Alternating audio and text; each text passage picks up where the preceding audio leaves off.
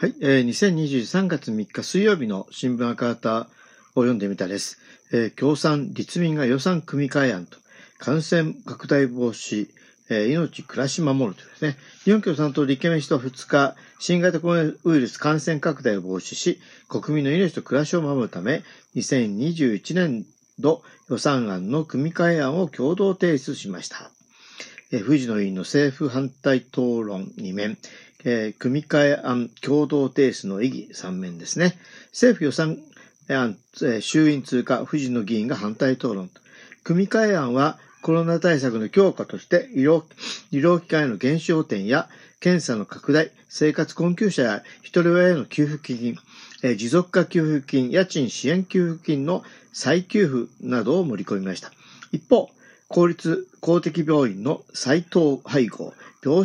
病床削減を撤回し、沖縄、辺野古新基地建設やイージスシステム、えー、搭載艦の導入予算などを削除しています。同案は衆院予算委員会で共産、えー、立民以外の各党の反対多数で可決、否決されました。同日の衆院本会議で2021年度予算、一般会計総額106兆6097億円、なんか大きすぎてのよくわかりませんけどね、が自民公明両党の賛成多数で可決され、参院に送付されました。共産、立民、国民民主党、日本維新の会は反対しました。日本共産党の藤野康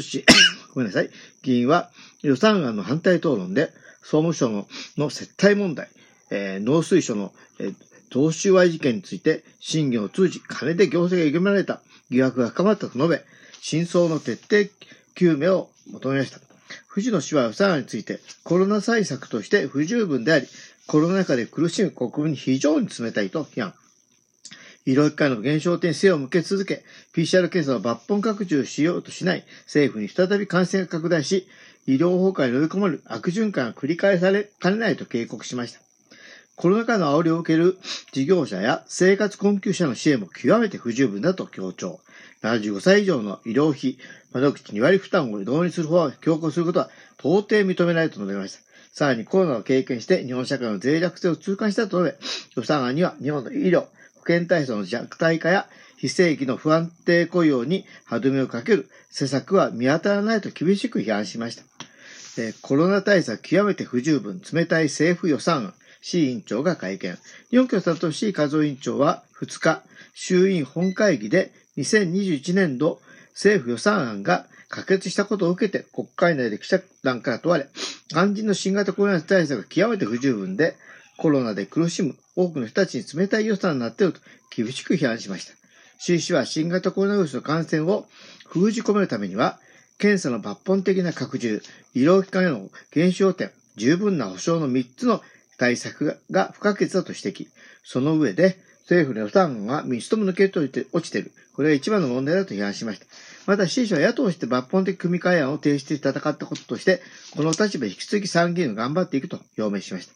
また、支持は予算は通ったけれども、疑惑が残り深まったと指摘。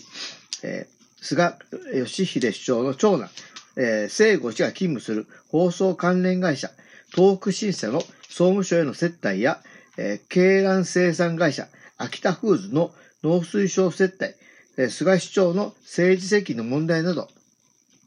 どの疑惑も深刻で残されている、審議が尽くされていないと語るとともに、引き続き徹底究明のための取り組みが不可欠だと強調しましたということですね。そうですね。まあ、今、今日からまた参議院で、えー、まあ、議論がされていますけれども、本当にね、政府のこのコロナ対策、ね、はい、まあ、五輪を、五輪を優先してね、コロナ対策がやっぱり、あのー、なおざりにされてるっていうかね、遅れてるということについてはね、厳しく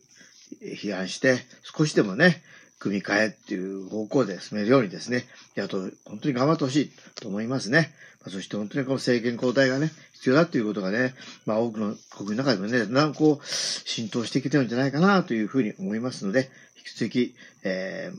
えっと共闘で頑張ってほしいなと思いましたということで、ここまでお聞きいただき、どうもありがとうございました。